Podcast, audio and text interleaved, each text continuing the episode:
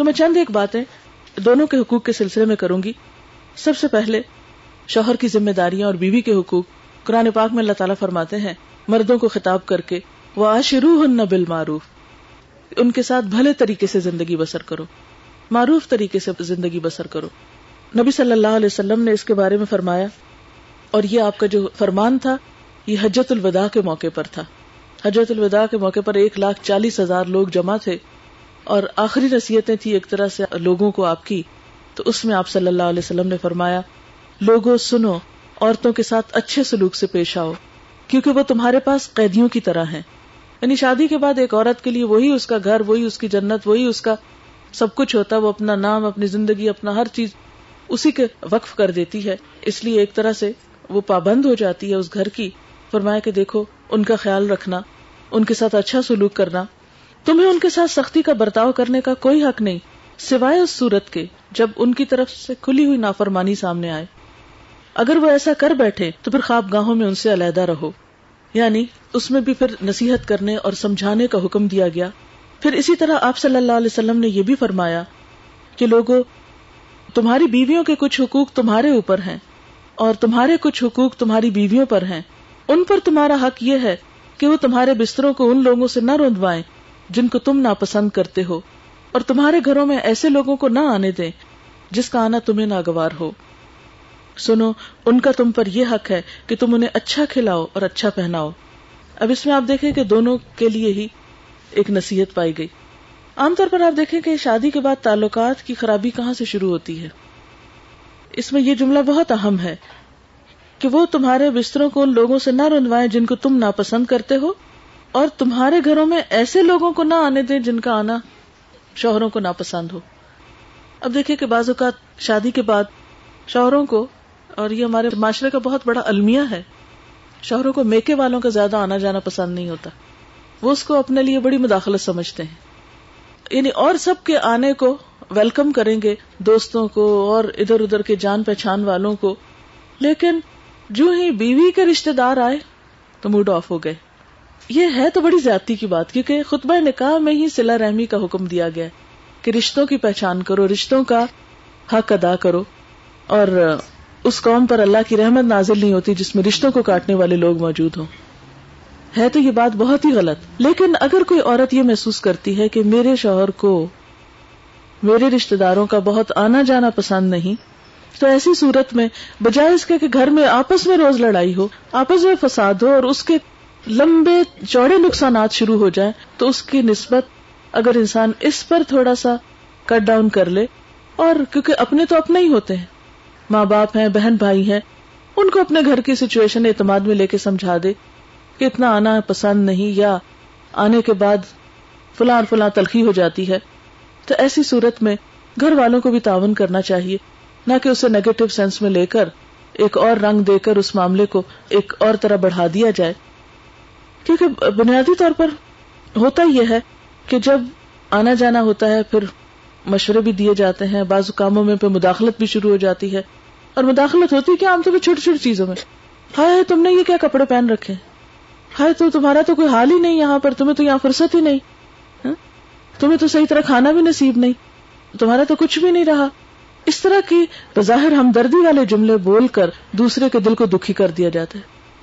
اب بازو کا آپ بڑی خوشی سے کام کر رہے ہوتے ہیں۔ لیکن جب کوئی آپ کے ساتھ اس موقع پہ ہمدردی کرنے لگتا ہے تو پھر کیا ہوتا ہے؟ انسان کہتا ہے ہاں واقعی میرے اوپر تو ظلم ہو رہا ہے۔ میری ایک دوست نے بتایا کہ وہ اپنی بیٹی کے گھر گئی تو کھانے کی میز پہ سب بیٹھے تھے۔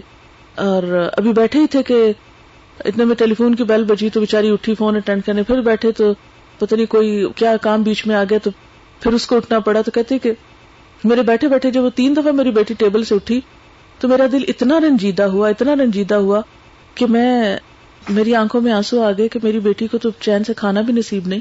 اور اس کے بعد کہتی میں گھر آ کر بھی بڑی میری طبیعت خراب ہوئی اور، کہتی کہ ہوا یہ کہ پھر اپنے گھر میں میں کھانے پہ بیٹھی تو میرے اپنے ساتھ دو تین دفعہ یہ ہوا۔ تو میں نے کہا کہ اب تو مجھے کچھ نہیں ہوا۔ تو جس طرح میں اپنے گھر میں خوشی سے اٹھ رہی ہوں، آنے والے کو بھی ٹینڈ کر رہی ہوں، فون بھی اٹھا رہی ہوں، کھانا بھی لا کے لگا رہی ہوں، کچھ ختم ہو گیا تو اٹھ کے لینے بھی جا رہی ہوں۔ تو اس کو میں اپنے اوپر کوئی ترس نہیں کھا رہی، تو بیٹی پہ مجھے ایسا ترس کیوں آیا؟ اب اگر ماں یہی دو باتیں کر کے لیے تمہاری تو اس گھر میں کوئی عزت نہیں، سارا کام تمہاری سر پہ ہے، تو یہ ایک غلط بات ہوگی۔ ہر کوئی اپنے گھر میں اپنا کام کر کے، اپنے گھر کو سنبھال کے، سمیٹ کے، اس کے بہتری کے لیے ہر کوئی اپنی قربانی کرتا ہے اور خوشی محسوس کرتا ہے، لیکن بعض اوقات ہم ماؤں کی محبت ایسی ہوتی ہے کہ ہم بے وجہ چھوٹی چھوٹی چیزوں میں مداخلت کرنے لگتے ہیں۔ چھوٹی چھوٹی چیزوں میں پوچھیں گے اچھا یہ زیور کہاں گیا؟ وہ فلانی چیز جو میں نے تمہیں دی تھی۔ وہ کہاں چلی گئی؟ بیچ تو نہیں دی تمہارے میاں نے۔ مانگ تو نہیں لی، چھین تو نہیں لی۔ وہ کون لے گیا؟ ہاں؟ جب آپ نے دے دیا تو بس دے دیا، ختم۔ وہ بیچے، وہ رکھے، وہ کچھ کرے وہ ان کے اپنے آپس کی انڈرسٹینڈنگ ہے۔ یہ تو نہیں کہ ہم دینے کے بعد بھی پھر اس چیز کے مالک بنے رہے اور اس میں پھر دور بیٹھ کے ڈکٹیشن دیتے رہے۔ ایسی ہی چھوٹی چھوٹی چیزیں ہوتی ہیں کہ جن میں مداخلت کی وجہ سے بہت سے حالات خراب ہونے لگتے ہیں۔ اور پھر ہم اس سے بڑی محبت جتاتے ہیں، ٹھیک ہے ٹھیک ہے، ہمارے گھر میں بڑی جگہ ہے، تم آ جاؤ واپس، کوئی ضرورت نہیں ایسی جگہ رہنے کی۔ ٹھیک ہے، آپ کے گھر میں بڑی جگہ ہے، لیکن بچی کے لیے شوہر کا سکون نہیں، بچوں کے لیے جو کچھ وہ ہے یا اس کے اپنا گھر اور اپنی لائف جو ہے، وہ اپنے ہی گھر میں ہے، وہ آپ کے گھر میں نہیں، وہ بھائیوں کے سر پہ نہیں، وہ کسی اور کے اوپر نہیں۔ اس لیے ہمیں ہمیشہ دیکھنا، کمپیرزن کرنا چاہیے۔ ایک شخص تنگی کے ساتھ بھی خوش ہے اور کہاں ایک شخص کو وہ تنگی نہیں ہے لیکن اس کے باوجود وہ خوش نہیں رہ سکتا۔ قرآن پاک میں ایک بہت یونیورسل اصول دیا گیا ہمیں۔ ان مال اسری اسرا تنگی کے ساتھ آسانی ہے۔ اگر تنگی نہیں تو آسانی بھی کوئی نہیں۔ تنگی کے ساتھ آسانی ہے۔ ہم کیا چاہتے ہیں؟ آسانی کے ساتھ آسانی ہو۔ یا آسانی پر آسانی ہو۔ یہ اصول ہی نہیں فطرت کا۔ جب ہم ایسا چاہتے ہیں تو ہم فطرت کے خلاف جاتے ہیں۔ اور جب وہ ہو نہیں سکتا تو پھر ہم دکھی ہو جاتے ہیں۔ اس لیے کچھ فیکٹس لائف کے ایسے ہیں جنہیں ہمیں کھلے دل سے ایکسپٹ کر لینا چاہیے۔ بہت سی مثالیں ایسی آپ اپنی زندگی میں دیکھ سکتے ہیں کہ جہاں آپ نے قربانی کی، تنگی اٹھائی، پریشانی اٹھائی، ساتھ ہی اللہ نے آپ کو خوشی دی۔ ایک بچے کی پیدائش میں ماں کتنی تنگی اٹھاتی، لیکن اس کے ساتھ ہی خوشی ملتی۔ اگر کوئی کہے کہ نہیں، میں ماں تو بننا چاہتی، یہ تنگی نہیں اٹھانا چاہتی، تو ماں نہیں بن سکتی۔ تو اسی طرح زندگی کے دوسری چیزوں میں بھی جب انسان بازو کا تنگ ہوتا ہے مثلا شوہر کو خوش کرنے کی جو بات ہوتی ہے، تو اس میں بھی بعض اوقات انسان کا موڈ نہیں، بعض اوقات انسان کے کا دل نہیں، کچھ بہت سی اور وجوہات ہو سکتی ہیں، تنگی کی بات ہو سکتی ہے۔ لیکن انسان جب دوسرے کو خوش کر دیتا ہے، تو جواب میں خود بھی خوشی پاتا ہے اور بعض اوقات انسان اپنی خوشی کو لے کر بیٹھا رہتا ہے اور یہ سوچتا ہے کہ نہیں، میری بھی تو کوئی مرضی ہے، میری بھی تو کوئی لائف ہے۔ اور پھر نتیجہ کیا ہوتا ہے؟ کہ جب آپ دوسرے کو پریشان کرتے ہیں، دوسرے کو دکھی کرتے ہیں، تو وہ کس دل سے آپ کو خوش کرے؟ تو یاد رکھیے ان مال اسری اسرا بعض اوقات اپنی خوشی نہ ہوتے ہوئے، اپنی چاہت نہ ہوتے ہوئے، اپنی مرضی نہ ہوتے ہوئے، صرف کسی دوسرے کی خوشی کے لیے، کسی دوسرے کا دل رکھنے کے لیے انسان اگر کوئی تکلیف اٹھا لیتا ہے، تو یاد رکھیے، اس کے نتیجے میں جلد ہی آپ کو بھی خوشی ملے گی۔ لیکن جو لوگ خوشیاں دینا نہیں جانتے، وہ خوشیاں لینا بھی نہیں جانتے، وہ خوشیاں لے بھی نہیں سکتے۔ اس لیے ایسے معاملات میں شوہر اور بیوی دونوں کو تلقین کی گئی۔ پھر اسی طرح خاص طور پر یہ کہا گیا، ان کا تم پہ حق یہ ہے کہ تم انہیں اچھا کھلاؤ اچھا پہناؤ۔ یعنی شوہر کے اوپر ذمہ داری ہے کہ بیوی کے کھانے پینے کے لیے ایسا انتظام کرے کہ جو اس کے لائق ہے یا جو کچھ وہ خود کھاتا ہے وہی وہی اس کے لیے۔ لیکن ہمارے ہاں عام طور پر رواج کیا ہے کہ سب سے بہترین چیز شوہر کے لیے ہوگی۔ اور ٹھیک ہے، ایک عزت ہے، احترام ہے، ہمارے کلچر میں بہت اچھا ہے، لیکن اس کا یہ مطلب نہیں کہ بیوی صرف برتن ہی چاٹ کے کھاتی رہے۔ یا صرف بچے کچھ پر ہی گزارا کرے۔ نہیں، اس کو بھی عزت دی جائے اور اس کا بھی حق رکھا جائے اور وہ بھی ساتھ بیٹھ کے کھا سکے اور وہ بھی اپنی مرضی کا سالن نکال سکے۔ عموماً ہمارے ہاں ان چیزوں کو بعض روایتی طریقوں پر مائنڈ کیا جاتا ہے۔ حالانکہ یہ اسلامی طریقہ نہیں ہے۔ پھر اسی طرح جہاں تک ہو سکے بیوی سے خوش گمان رہنا چاہیے۔ آپ دیکھیں کہ زندگی میں بہت ساری چیزیں ہمیں ویسے نظر آتی جیسے ہم سوچتے ہیں۔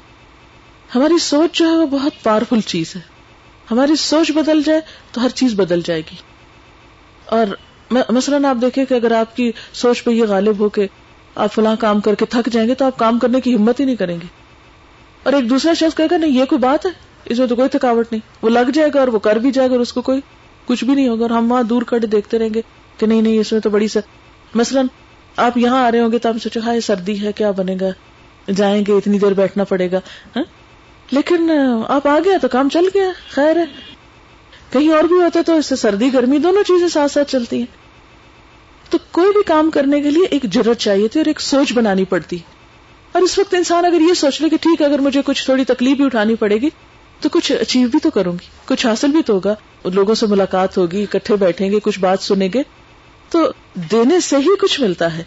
اسی طرح شادی شدہ زندگی میں بھی سب سے بڑی بات جو ہے جس پر خوشیوں کا نثار ہے وہ یہ کہ سوچ کو پازیٹو رکھے ہمیشہ۔ جس شخص کو اللہ تعالیٰ نے مثبت سوچ عطا کر دی، اس کے لیے سارے معاملات درست ہو جاتے ہیں۔ وہ شر سے بھی خیر کا پہلو نکال لیتا ہے۔ وہ تنگ سے تنگ، مشکل سے مشکل، پریشان سے پریشان کن حالات میں بھی کوئی نہ کوئی خوشی کی بات ضرور سوچ لیتا ہے۔ وہ اپنے آپ کو مطمئن کرنے کا کوئی نقطہ ڈھونڈ لیتا ہے۔ اور جو نیگیٹو سوچ رکھتے ہیں، وہ بڑی سے بڑی خوشیوں میں بھی کوئی نہ کوئی نیگیٹو بات ضرور تلاش کر لیتے ہیں۔ اور اس طرح اپنے آپ کو بھی کڑھاتے رہتے ہیں اور دوسروں میں بھی نیگیٹو چیزیں پھیلاتے رہتے ہیں۔ مثلاً ہم کسی کے گھر گئے کھانا کھایا سب کچھ اچھا تھا، اگر کسی ایک چیز کے ایک ٹیسٹ میں کمی ہوئی، ہم اچھے کو تو کوٹ نہیں کم کہیں گے، فلاں وہ کھیر تو جلی ہوئی تھی۔ وہ جلی ہوئی کھیر کی ضرور بات کریں گے ہاں؟ یعنی ہماری عادت یہ ہے کہ بہت سے خیر میں سے ایک تکلیف یا ایک ناپسندیدہ چیز کو لے کر اتنا اچھالیں گے کہ سارا خیر اس کے نیچے چھپ جائے گا۔ اور اس عادت سے ہم خود ہی نقصان اٹھاتے ہیں۔ اسی طرح بیوی میں بہت سی خوبیاں، بہت بلائیاں ہمبل ہے، محبت کرنے والی ہے کیئرنگ ہے، سب کچھ ہے۔ لیکن عموماً کیا ہوتا ہے، جیسے نئی لڑکیوں کی شادی ہوتی ہے تو ان کو گھر اس طرح نہیں سنبھالنا آتا جس طرح ماں کو آتا ہے یا ساس کو آتا ہے۔ وہ مچیور ہے زندگی انہوں نے گزاری، وہ اس گھر پہ رہ رہے ہیں، وہ اس کے چھوٹی بڑی ہر چیز سے واقف ہے اب اگر شوہر یہ کمپیئر کرے، میری ماں تو اتنی سگڑ ہے، وہ تو اتنی سمجھدار ہے، وہ تو ایسی اور ایسی ہے اور اس کو تو کچھ بھی نہیں آتا۔ تو ایسے میں آپ دیکھیں کہ ماں تو ماں ہے اور بیوی بیوی ہے۔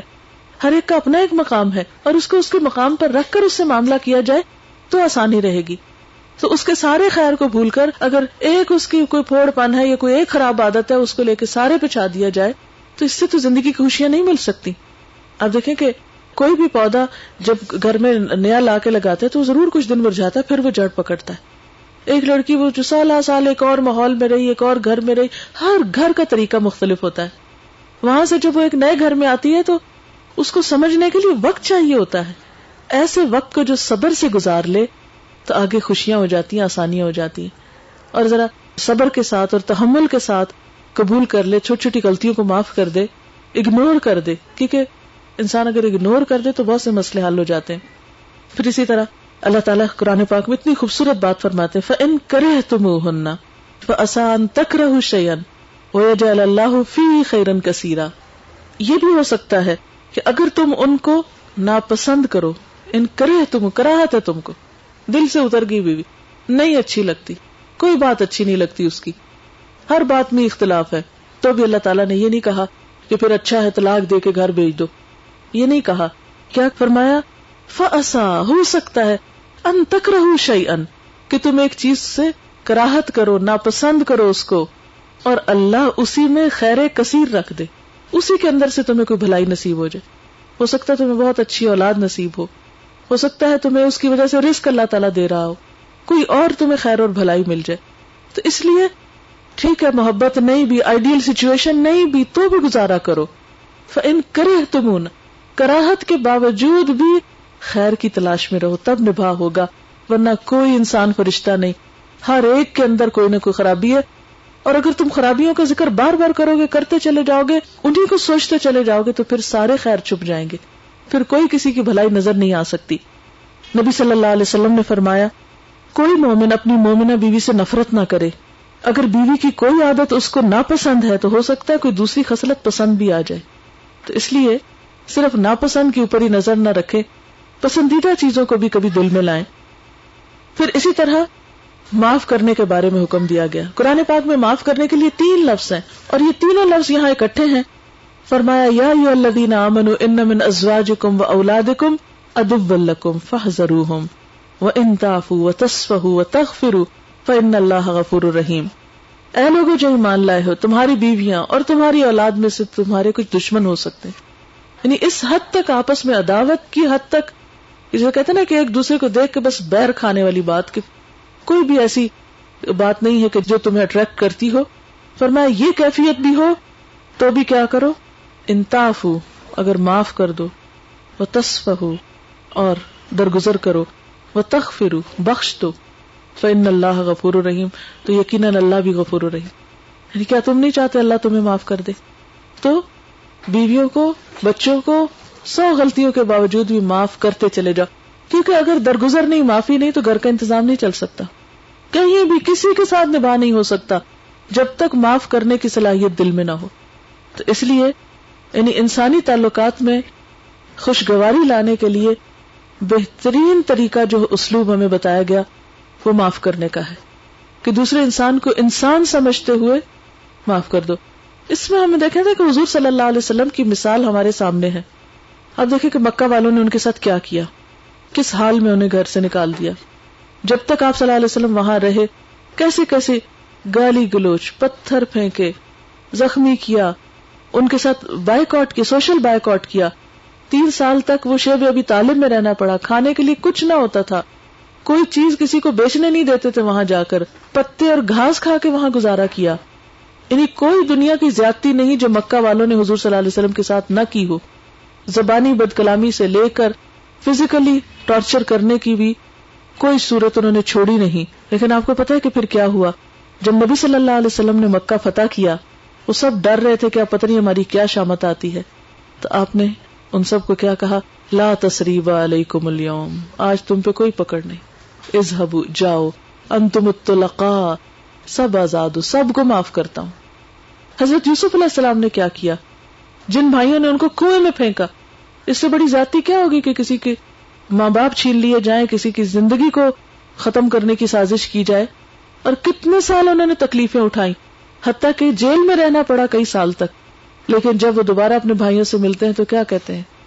جاؤ، میں نے تم کو معاف کر دیا۔ اس شیطان نے ہمارے درمیان یہ وسو سے پیدا کر دیے تھے۔ جاؤ، میں نے معاف کر دیا۔ اللہ بھی تم کو معاف کر دے۔ اور اپنے والد کو کہتے ہیں کہ، یا ابا، نستغفر لنا۔ وہ بھائی پھر کہتے ہیں کہ، ابا جان، آپ ہمارے لیے بخشش کی دعا کرے تو معاف کیے بغیر تو چارہ ہی نہیں۔ اگر آج ہم نے کسی کو معاف کر سکتے، تو کل اللہ تعالیٰ ہمارے لیے کیسے غفور رحیم ہوگا؟ تو معاف کرنے میں زندگی کا حسن ہے۔ یعنی بعض لوگ معاف نہ کرنے کو اپنی عزت کی وجہ سمجھتے ہیں، وہ انا کا مسئلہ بنا لیتے ہیں۔ نہیں، یہ تو میں معاف کر ہی نہیں سکتا، یہ نہیں ہو سکتا۔ تو یہ جو زندگی میں نا، یہ نہیں ہو سکتا۔ اس کو نکال دینا چاہیے، ہر چیز ہو سکتی ہے، اس آسمان تلے ہر چیز پاسبل ہے۔ کچھ بھی امپاسبل نہیں۔ وہ صرف یہ کہ اپنی سوچ بدلے اور اپنے آپ کو اس کے لیے تیار کر لے۔ اور وہ ایک لمحے کی بات ہوتی ہے کہ ادھر مڑ جائیں یا ادھر مڑ جائیں۔ اور انسان جب ایکسپٹ کر لیتا ہے، اعتراف کر لیتا ہے، تو آپ دیکھیں گے بہت کچھ ریلیکس ہو جاتا ہے۔ ایک غلطی نہ مان کے آپ کتنے ٹینس ہو سکتے ہیں اور ایک غلطی مان کر وقتی طور پہ تو بڑی تکلیف ہوتی ہے۔ انسان کو اپنی بےزتی محسوس ہو رہی ہوتی، کہ لوگ وہ دوسرا کہے گا، مانی نہ آخر۔ تو اس وقت تو بڑی شرمندگی اور بہت ہی نفس کو ناگوار ہوتا ہے۔ اس سے زیادہ ناگوار چیز شاید ہی کوئی ہو۔ لیکن ایک دفعہ جب انسان کہتا ہاں میری غلطی ہے، مان لیا، بس ہے غلط، ختم ہو جاتا ہے سارا معاملہ۔ تو زندگی کی گاڑی چلانے کے لیے معاف کرنا بے حد ضروری ہے۔ پھر اسی طرح خوش اخلاقی کا برتاؤ۔ شوہر کو خاص تلقین کی گئی کہ بیوی کے ساتھ پیار اور محبت سے پیش آیا جائے۔ نبی صلی اللہ علیہ وسلم نے فرمایا، کامل ایمان والے مومن وہ ہیں جو اپنے اخلاق میں سب سے اچھے ہوں۔ یعنی کس کا ایمان مکمل ہے، جس کا اخلاق سب سے اچھا ہے۔ اور تم میں سب سے اچھے لوگ وہ ہیں جو اپنی بیویوں کے حق میں سب سے اچھے ہوں۔ یعنی کسی کے اخلاق کی ضمانت باہر سے نہیں، گھر کے اندر سے ہوگی۔ باہر تو ہر ایک اپنے دفتر میں، ہر ایک کو اپنی ضرورت کے تحت پلائٹ ہونا ہی پڑتا۔ باس کے سامنے بدتمیزی کر کے پھر ترقی تو نہیں ہو سکتی۔ وہاں تو ایک آرٹیفیشل خال چڑھا سکتے ہیں ہم اپنے اوپر۔ لیکن بیوی بیوی کے چکے ہم اس کو اپنے ماتحت سمجھتے ہیں اور کوئی اس کے معاملے میں ہم سے پوچھنے والا نہیں۔ اور کوئی ہمیں کچھ کہنے والا نہیں۔ اس لیے ہم سمجھتے کہ جو چاہیں کریں اور جو چاہیں ہو، نہیں، فرمایا کہ سب سے اچھا وہ ہے جس کا اخلاق اچھا ہو، اور اخلاق اس کا اچھا جو اپنی بیوی کے ساتھ اچھا اخلاق رکھتا ہے۔ اب دیکھیں، گھر میں ہم چھوٹی چھوٹی چیزوں کو اگنور کرتے ہیں۔ شکریہ کہنا، دوسرے کو اپریشیٹ کرنا۔ اب باہر کا کوئی شخص ہمیں کوئی چھوٹی سی چیز بھی دے گا نا، تو ہم شکریہ کہنا بھولیں گے نہیں۔ اگر مثلا یہ پین نیچے گر گیا نا تو کوئی اٹھا کے دے گا تو ہم ضرور شکریہ بولیں گے۔ لیکن گھر میں شوہر اور بیوی کے درمیان اس شکریہ کی کوئی رواج نہیں کہ وہ ایک دوسرے کو بھی تھینک یو کریں یا ایک دوسرے کی تعریف کریں کہ ہاں آج کھانا بہت اچھا تھا یا آج تمہارے کپڑے بہت اچھے ہیں یا فلان چیز بہت اچھی یہ اپریشیٹ کرنا بھول جاتے ہیں۔ اور نتیجہ کیا ہوتا ہے کہ ایک شخص جو ایکسپیکٹ کر رہا ہوتا ہے کہ میں نے اتنی محنت کی، اتنا سب کچھ کیا، کسی نے دیکھا ہی نہیں، کسی نے پوچھا ہی نہیں، کسی نے پرکھا ہی نہیں۔ وہ اسی غم کو لے کے تو دل میں پالتے پالتے نفسیاتی مریض ہو جاتے ہیں۔ تو حالانکہ ایک چھوٹے سے چند بول ہوتے ہیں نا، کہتے ہیں نا، میٹھے بول میں جادو ہے۔ تو یہ جادو گھر کے اندر جس کا چلا، وہی اصل میں کامیاب ہوا۔ پھر اس کے بعد حضرت عائشہ فرماتی ہیں، میں نبی صلی اللہ علیہ وسلم کے ہاں گڑیوں سے کھیلا کرتی تھی۔ میری سہیلیاں بھی میرے ساتھ کھیلتی جب نبی صلی اللہ علیہ وسلم تشریف لاتے تو سب ادھر ادھر چھپ جاتی۔ آپ ڈھونڈ ڈھونڈ کر ایک ایک کو میرے پاس بھیجتے تاکہ وہ میرے ساتھ کھیلیں۔ کتنا بیوی کے جذبات کا احساس ہے۔ پھر اسی طرح شوہر پر یہ ذمہ داری عائد کی کہ خوشی کے ساتھ بیوی بچوں کا خرچہ دے۔ کیونکہ بعض لوگوں کی عادت اس معاملے میں بہت ستاتے ہیں اور چھوٹی چھوٹی چیزوں پر حساب لیتے ہیں۔ یعنی انسان کس کے لیے کماتا ہے؟ اپنے گھر کے لیے۔ تو اگر گھر والوں کو ہی کما کے خوشی نہیں دی تو پھر کیا کرنا اس کا؟ اس میں نبی صلی اللہ علیہ وسلم نے فرمایا، ایک دینار وہ ہے جو تم نے خدا کی راہ میں خرچ کیا۔ ایک وہ ہے جو تم نے کسی غلام کو آزاد کرنے میں خرچ کیا۔ ایک وہ ہے جو تم نے کسی فقیر کو صدقے میں دیا۔ ایک وہ ہے جو تم نے گھر والوں پہ خرچ کیا۔ ان میں سب سے زیادہ اجر اور ثواب اس کے خرچ کرنے کا ہے، اس دینار کے خرچ کرنے کا ہے جو تم نے اپنے گھر والوں پہ خرچ کیا۔ یعنی اللہ تعالیٰ کے ہاں بھی اس کا اجر و ثواب بہت زیادہ ہے جو اپنے گھر والوں پہ خرچ کرے۔ پھر اسی طرح یہ ہے کہ گھر والوں کی تعلیم و تربیت، ان کے اخلاق کی ذمہ داری یہ بھی شوہر پہ عائد ہوتی ہے۔ اور اس کے بعد بیوی کے کچھ فرائض ہیں اور شوہر کے حقوق ہیں۔ اس میں سب سے پہلا فرض بیوی کا یہ کہ شوہر کی بات مانے۔ قرآن پاک میں اللہ تعالیٰ نیک بیویوں کی صفت بتاتے ہوئے فرماتے ہیں فصالحات قانتات، نیک بیویاں اطاعت گزار ہوتی ہیں، فرما بردار ہوتی ہیں، شوہر کی بات مانتی ہیں۔ اس میں آپ دیکھیں کہ عموماً شوہر غصے میں اس وقت آتے ہیں کہ جب ان کی بات نہ سنی جائے۔ ایسے میں ضروری نہیں کہ ہم ہر چیز سے اگری کرتے ہیں اور ہر چیز مان ہی لیں، لیکن ایسے موقع پر آرگیو کرنا، حجت بازی کرنا، دوسرے کو لیٹ ڈاؤن کرنا اور بہت مخالفت پر اتر آنا، یہ انسان کے لیے درست نہیں۔ بات یہ کہ یہ حکم اللہ تعالیٰ نے دیا نا، اللہ تعالیٰ نے ہی مرد کو بنایا، اللہ ہی نے عورت کو بنایا ہے۔ اللہ تعالیٰ ہی زیادہ بہتر جانتا ہے کہ مرد کی نفسیات کیا ہے اور اس نفسیات کے لیے عورت کا رویہ کیا ہونا چاہیے۔ اس کو سامنے رکھ کے اللہ نے حکم دیا۔ چاہے ہمیں اچھا لگے یہ حکم یا نہ لگے، لیکن اللہ کا حکم بہرحال موجود ہے کہ بیوی کو شوہر کی اطاعت کرنا ہے۔ اور ایک اس میں عام قانون ہے کہ صرف اس معاملے میں نہیں جہاں اللہ کی نافرمانی ہو رہی باقی جو جائز باتیں ہیں، معروف باتیں ہیں، اس میں اسے تعاون کرنا ہوگا، ورنہ گھر کی گاڑی نہیں چل سکتی۔ پھر اسی طرح اپنی عزت و ابرو کی حفاظت کرنا، ایسے تمام باتوں سے بچنا جس سے شوہر کے دل میں شکوک و شبہات پیدا ہو یہ شوہر ناراض ہو، ان سے بھی بچنا ضروری ہے۔ نبی صلی اللہ علیہ وسلم نے فرمایا، عورت جب پانچ وقت کی نماز پڑھے، اپنی آبرو، عزت کی حفاظت کرے، اپنے شوہر کی فرما بردار رہے، تو وہ جنت میں جس دروازے سے چاہے داخل ہو جائے۔ کیونکہ عورت کا سب سے بڑا جہاد یہی ہے۔ یعنی جہاد صرف وہ میدان جنگ میں نہیں جا کے ہوتا۔ جہاد گھر میں بھی جہاد ہے اور اپنے نفس کے ساتھ بھی ایک جہاد ہے کہ انسان وہ کام کرے جو اس کو دل کو نہیں پسند، دوسرے کی خوشی کے لیے، اپنے گھر کو سنوارنے کے لیے، گھر کی دنیا کو قائم رکھنے کے لیے۔ پھر اسی طرح شوہر کی مرضی کے بغیر گھر سے نہیں جانا چاہیے۔ نبی صلی اللہ علیہ وسلم نے فرمایا، خدا پر ایمان رکھنے والی عورت کے لیے جائز نہیں کہ وہ شوہر کے گھر میں کسی ایسے شخص کو آنے دے جس کا آنا شوہر کو پسند نہیں۔ اور وہ گھر سے ایسی صورت میں نکلے جبکہ نکلنا شوہر کو پسند نہیں۔ عورت شوہر کے معاملے میں کسی دوسرے کا کہنا نہ مانے۔ یعنی اس معاملے میں آتا کہ ماں باپ کی بات بھی نہیں ماننی چاہیے۔ حالانکہ عام طور پر ماں باپ کا حکم ماننا جو ہے فرض ہے۔ لیکن شادی کے بعد ایک عورت کے لیے ماں باپ کے مقابلے میں بھی شوہر کی بات اہم ہو جاتی۔ اچھا ہمارے یہاں جھگڑے کہاں سے تو یہیں سے تو ہوتے ہیں۔ ماں باپ کہتے ہیں، آج ہمارے ہاں آؤ۔ شوہر کہتا نہیں، آج میں تھکا ہوں، آج نہیں لے جا سکتا۔ یہیں سے فساد شروع ہو جاتا ہے۔ اور یہی چیزیں۔ چلو کوئی بات نہیں۔ اچھا پھر آج نہیں تو کب چلیں گے؟ کوئی اور دن طے کر لیں۔ ہاں؟ تو اس میں ایک دوسرے کو بھی سوچنے، سمجھنے کا موقع مل جاتا ہے۔ تو ایک دوسرے کی مشکلات کو سمجھنا اور ایک دوسرے سے تعاون کرنا، اسی سے گھر کی خوشیاں بن سکتی ہیں۔ اور پھر یہ کہ یہ اطاعت تمام معاملات میں، صرف یہ نہیں کہ کھانا پکانے میں یا اور چند چیزوں میں گھر کی تو انسان مان لے اور اس کے بعد موڈ آف کر لے کہ میں تو اطاعت کر رہی ہوں، فرما برداری کر رہی ہوں۔ نہیں، ایسی فرما برداری نہیں، ساتھ محبت کا بھی اظہار اور شوہر کی دیگر ضروریات کو بھی پورا کرنا۔ نبی صلی اللہ علیہ وسلم نے فرمایا، نکاح سے بہتر کوئی چیز دو محبت کرنے والوں کے لیے نہیں پائی گئی۔ حضرت صفیہ کو نبی صلی اللہ علیہ وسلم سے بہت محبت تھی۔ ایک دفعہ آپ بیمار ہوئے تو کہنے لگی کاش آپ کی بجائے میں بیمار ہوتی۔ لوگوں نے سنا تو بہت حیران ہوئے کہ کیا کہہ رہی ہیں۔ تو آپ نے فرمایا، یہ جھوٹ نہیں کہہ رہی سچ کہہ رہی ہیں۔ پھر اسی طرح یہ کہ شوہر کا احسان ماننا چاہیے۔ اور اس میں یہ نہیں کہ شوہر بیوی کا احسان نہ مانے، دونوں کو ایک دوسرے کا احسان ماننا چاہیے۔ لیکن اس میں خصوصی طور پر عورت کو تلقین کی گئی ہے۔ حضرت اسما کہتی ہیں کہ ایک دفعہ ہم اپنی سہیلیوں کے ساتھ تھی تو آپ صلی اللہ علیہ وسلم ہمارے پاس سے گزرے۔ تو آپ نے ہمیں نصیحت کی، سلام کیا اور فرمایا، تم پر جن کا احسان ہے ان کی ناشکری سے بچو۔ تم میں سے ایک اپنے ماں باپ کے گھر دنوں تک بن بیاہی بیٹھی رہتی ہے۔ پھر اللہ تعالیٰ اس کو شوہر عطا کرتا ہے، پھر اولاد سے نوازتا ہے۔ ان سارے احسانات کے باوجود اگر کبھی کسی بات پہ شوہر سے خفا ہوتی ہے تو کیا اٹھتی ہے، میں نے تو کبھی تمہاری طرف سے کوئی خوشی نہیں دیکھی۔ میری تو قسمت ہی پھوٹ گئی، اس گھر میں تو کوئی خوشی ہے ہی نہیں۔ یہ کہنا ناشکری کی بات ہے۔ اگر آپ غور کریں تو کہیں نہ کہیں کوئی خوشی ہوگی، کہیں نہ کہیں کچھ نکل ہی آئے گا۔ یعنی اگر مثلا کوئی گھڑی رکی بھی ہے، اس پہ سات بجے میں ہے اور وہ رکی بھی ہے، تو سارا دن وہ جھوٹ ہی بول رہی ہے نا کہ سات تو نہیں بجے ہوئے۔ لیکن ایک وقت آتا ہے کہ وہ بھی سچ بولتی ہے، جب سات بجتے ہیں۔ تو اس وقت اس کا ٹائم بھی ٹھیک ہوتا ہے۔ تو اسی طرح ایک شخص خرابیوں کا مجموعہ ہے، لیکن کوئی بات تو ہوگی نا، اس میں بھی اچھی۔ اسی کو یاد کر لیں۔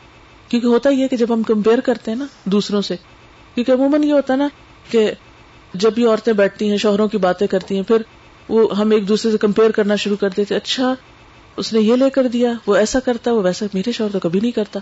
اچھا جو ہمارے شوہر میں خوبی ہے، وہ ہمیں یاد ہی نہیں ہوتی اس وقت۔ وہ ہم دوسرے کے سامنے بیان ہی نہیں کر پاتے۔ نتیجہ کیا تھا؟ ہم اپنے آپ کو مظلوم سمجھنا شروع کر دیتے۔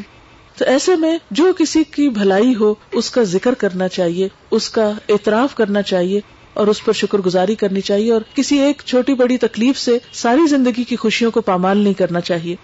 نبی صلی اللہ علیہ وسلم نے فرمایا، قیامت کے روز اللہ تعالیٰ اس عورت کی طرف نظر اٹھا کے نہ دیکھے گا جو شوہر کی ناشکری ہوگی۔ حالانکہ عورت کسی وقت بھی شوہر سے بے نیاز نہیں ہو سکتی۔ پھر اسی طرح شوہر کی خدمت اور اس کے ساتھ اچھا معاملہ کرنا، شوہر کے چھوٹے موٹے کام کر کے اس میں خوشی محسوس کرنا یہ بھی ضروری ہے۔ بعض اوقات ہم بڑے بڑے کام بھی کرتے ہیں لیکن ساتھ ناراض بھی رہتے ہیں کہ ہمیں بہت کچھ کرنا پڑ رہا ہے۔ تو ایسے میں یہ ہے کہ انسان بہت اگر نہیں بھی کر پاتا، جتنا بھی کرتا ہے، اس کو خوشی کے ساتھ کرے تو اس میں کہیں لطف بڑھ جاتا ہے۔ حضرت عائشہ اپنے ہاتھ سے نبی صلی اللہ علیہ وسلم کے کپڑے دھوتی، ان کے سر میں تیل لگاتی، کنگھا کرتی، خوشبو لگاتی۔ یہ چھوٹے چھوٹے کام والا کہ خوشبو آپ خود بھی لگا سکتے تھے۔ لیکن حضرت عائشہ کا لگانا کیا ہے؟ دراصل کہ شوہر کو اس بات کا احساس دلانا کہ میرے دل میں تمہاری قدر ہے، میں کیئر کرتی ہوں۔ اور اس سے کیا ہوتا ہے کہ چھوٹی چھوٹی باتوں میں جو کیئر یا توجہ ہوتی ہے، وہ دوسرے کا خون بڑھاتی ہے، دوسرے کو کانفیڈینس دیتی ہے اور دوسرے کے لیے۔ اور وہ کانفیڈینس جو ہے، پھر لوٹ کر اس کی خوشی ہماری ہی طرف پلٹتی ہے۔ نبی صلی اللہ علیہ وسلم نے فرمایا، کسی انسان کے لیے جائز نہیں کہ وہ دوسرے انسان کو سجدہ کرے۔ اگر اجازت ہوتی تو بیوی کو حکم دیا جاتا۔ یعنی اس حد تک اسلام میں بیوی کے لیے اطاعت کا حکم ہے۔ پھر اسی طرح یہ ہے کہ شوہر کے گھر بار کی حفاظت مال و متا کی حفاظت، یہ بھی عورت کی ذمہ داریوں میں سے ہے۔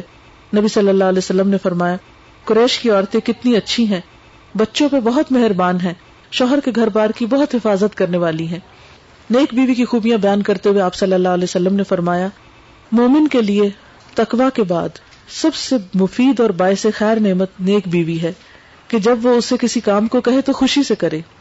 جب اس پہ نگاہ ڈالے تو اس کو خوش کر دے۔ جب اس کے بھروسے پہ قسم کھا بیٹھے تو قسم پوری کر دے۔ جب وہ کہیں چلا جائے تو اس کے پیچھے اپنی عزت و آبرو کی حفاظت کرے۔ اور شوہر کے مال و اسباب کی نگرانی میں شوہر کی خیر خواہ اور وفادار رہے۔ اور آخری چیز ہے، صفائی، سلیقہ، زیب و زینت کا اہتمام۔ اور خاص طور پر شوہر کے لیے۔ کیونکہ عام طور پر ہم زیب و زینت کا اہتمام تو کرتے ہیں، لیکن اس وقت جب کسی پارٹی میں جانا ہو یا گھر سے باہر جانا ہو لیکن شوہر کے لیے خصوصی طور پر اس کا اہتمام کرنا یہ عبادت میں شمار ہوتا ہے۔ اور اس میں یہ ہے کہ صرف ظاہری میک اپ کافی نہیں، عموماً اس بات کا اہتمام نہیں کیا جاتا کہ یعنی کہ اپنے باقی جسم کی بھی صفائی، اپنے منہ کی، دانتوں کی، بالوں کی، باقی جو اعضاء ہیں ان کی۔ کیونکہ بعض اوقات ہم سمجھتے ہیں کہ صرف اوپر کچھ لگا لینے سے ہی خوبصورتی جو ہے وہ ظاہر ہوتی ہے اور کپڑوں سے پسینے کی بو آ رہی ہو یا جسم سے ناگوار اسمیلز آ رہی ہوں یہ چیزیں بھی بعض اوقات آپس کے تعلقات کو خراب کرنے کا سبب بنتی ہیں۔ اس لیے ان چیزوں کی طرف بھی خصوصی توجہ رکھنی چاہیے۔ اور ایک عورت اگر اپنے ازدواجی تعلقات کو اچھا رکھنے کے لیے سب کچھ کرتی ہے، تو یہ اس کے لیے عبادت بھی ہے اور دنیا اور آخرت میں سعادت کا ذریعہ بھی ہے۔ شوہر کو حج سے دلچسپی نہیں، سوال ہے۔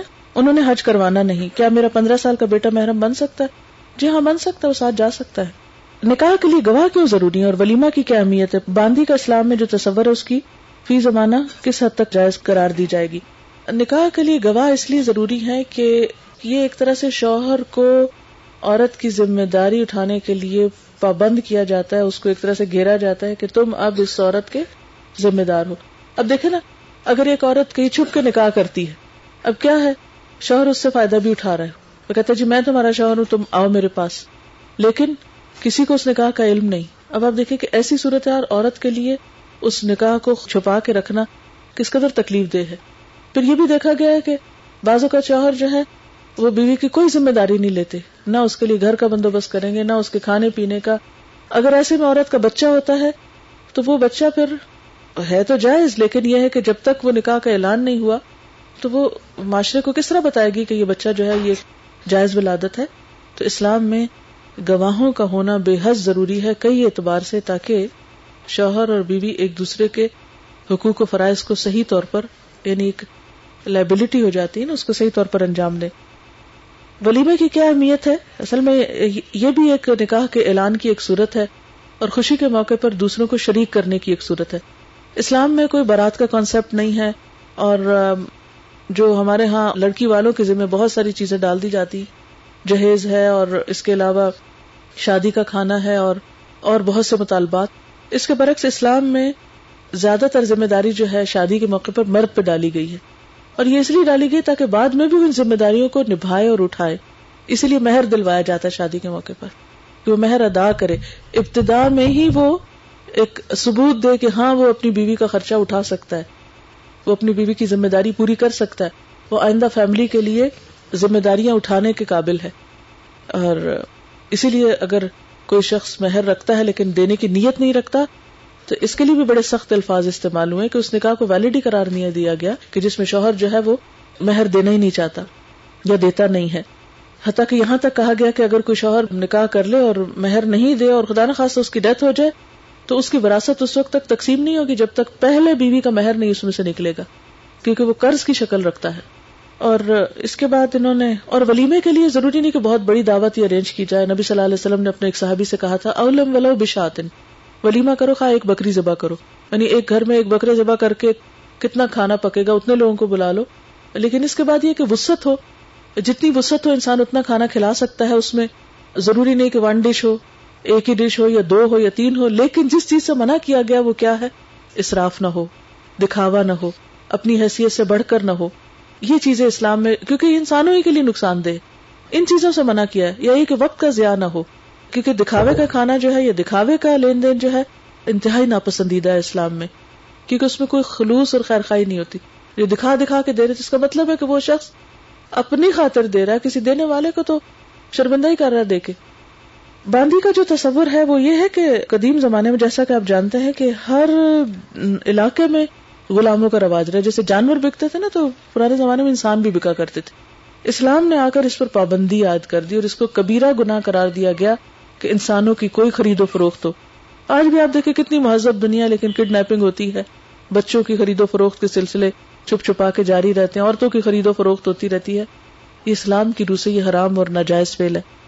پھر اس کے بعد یہ کہ اسلام نے اس کو ایک دم ختم نہیں کیا، اس کو حرام قرار دیا اور اس کے ساتھ ترغیب دی کہ جتنے بھی غلام پہلے سے ہیں، ان کو آزاد کیا جائے۔ اس لیے آپ دیکھیں گے کوئی بھی گناہ ہے اس کے کفارے میں۔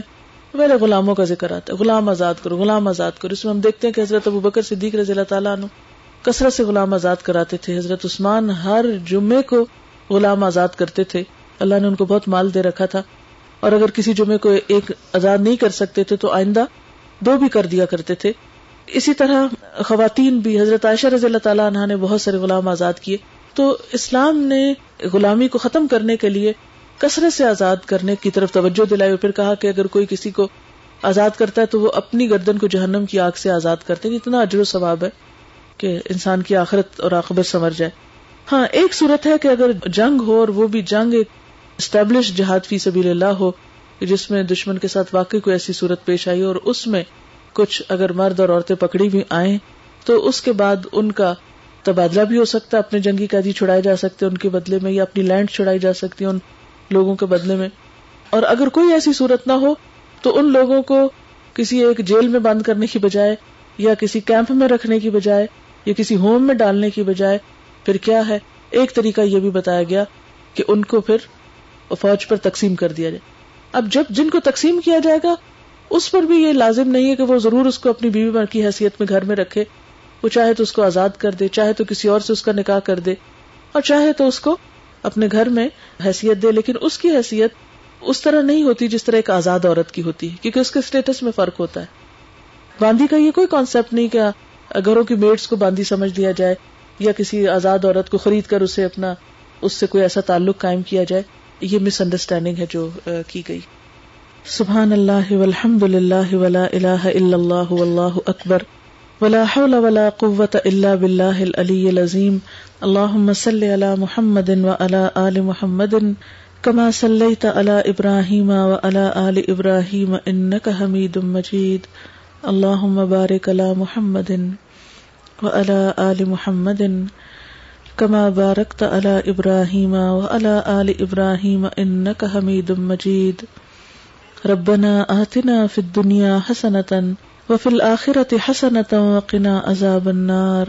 ربنا لا تزغ قلوبنا بعد إذ هديتنا وهب لنا من لدنك رحمة إنك أنت الوهاب. ربنا هب لنا من أزواجنا وذرياتنا قرة أعين وجعلنا للمتقين إماما یا حیو یا قیوم، برحمتک نستغیث. یا اللہ پاک، جو کچھ پڑھا گیا ہے، اپنی رحمت سے اسے قبول فرما. جو باتیں تیری مرضی کے مطابق زبان سے نکلی ہوں، اللہ ان پر ہمیں عمل کی توفیق عطا فرما. بھول چوک کر اگر کوئی بات ایسی زبان سے نکلی جو آپ کو پسند نہ آئی ہو، تو یا اللہ تو ہمیں معاف فرما دے. یا اللہ ہم سے درگزر فرما. یا اللہ، اس بچی کی جو شادی ہو رہی ہے، اس کو بہترین خوشیاں عطا فرما.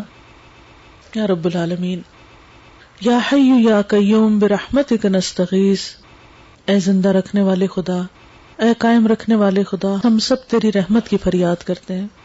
یا اللہ تو اس گھر پر اپنی رحمت فرما، اپنی خیر و برکت فرما۔ یا اللہ ان کو اپنے بچوں کی خوشیاں نصیب فرما۔ اس بچی کو اپنے گھر میں بہت عزت، احترام، محبت اور خوشیاں نصیب فرمانا۔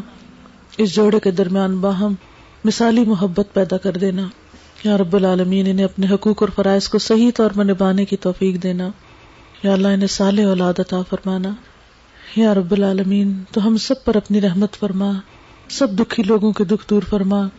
یا اللہ، جو مائیں اپنے بچوں کے رشتوں کے لیے پریشان ہے یا اللہ، ان کی پریشانی دور فرما۔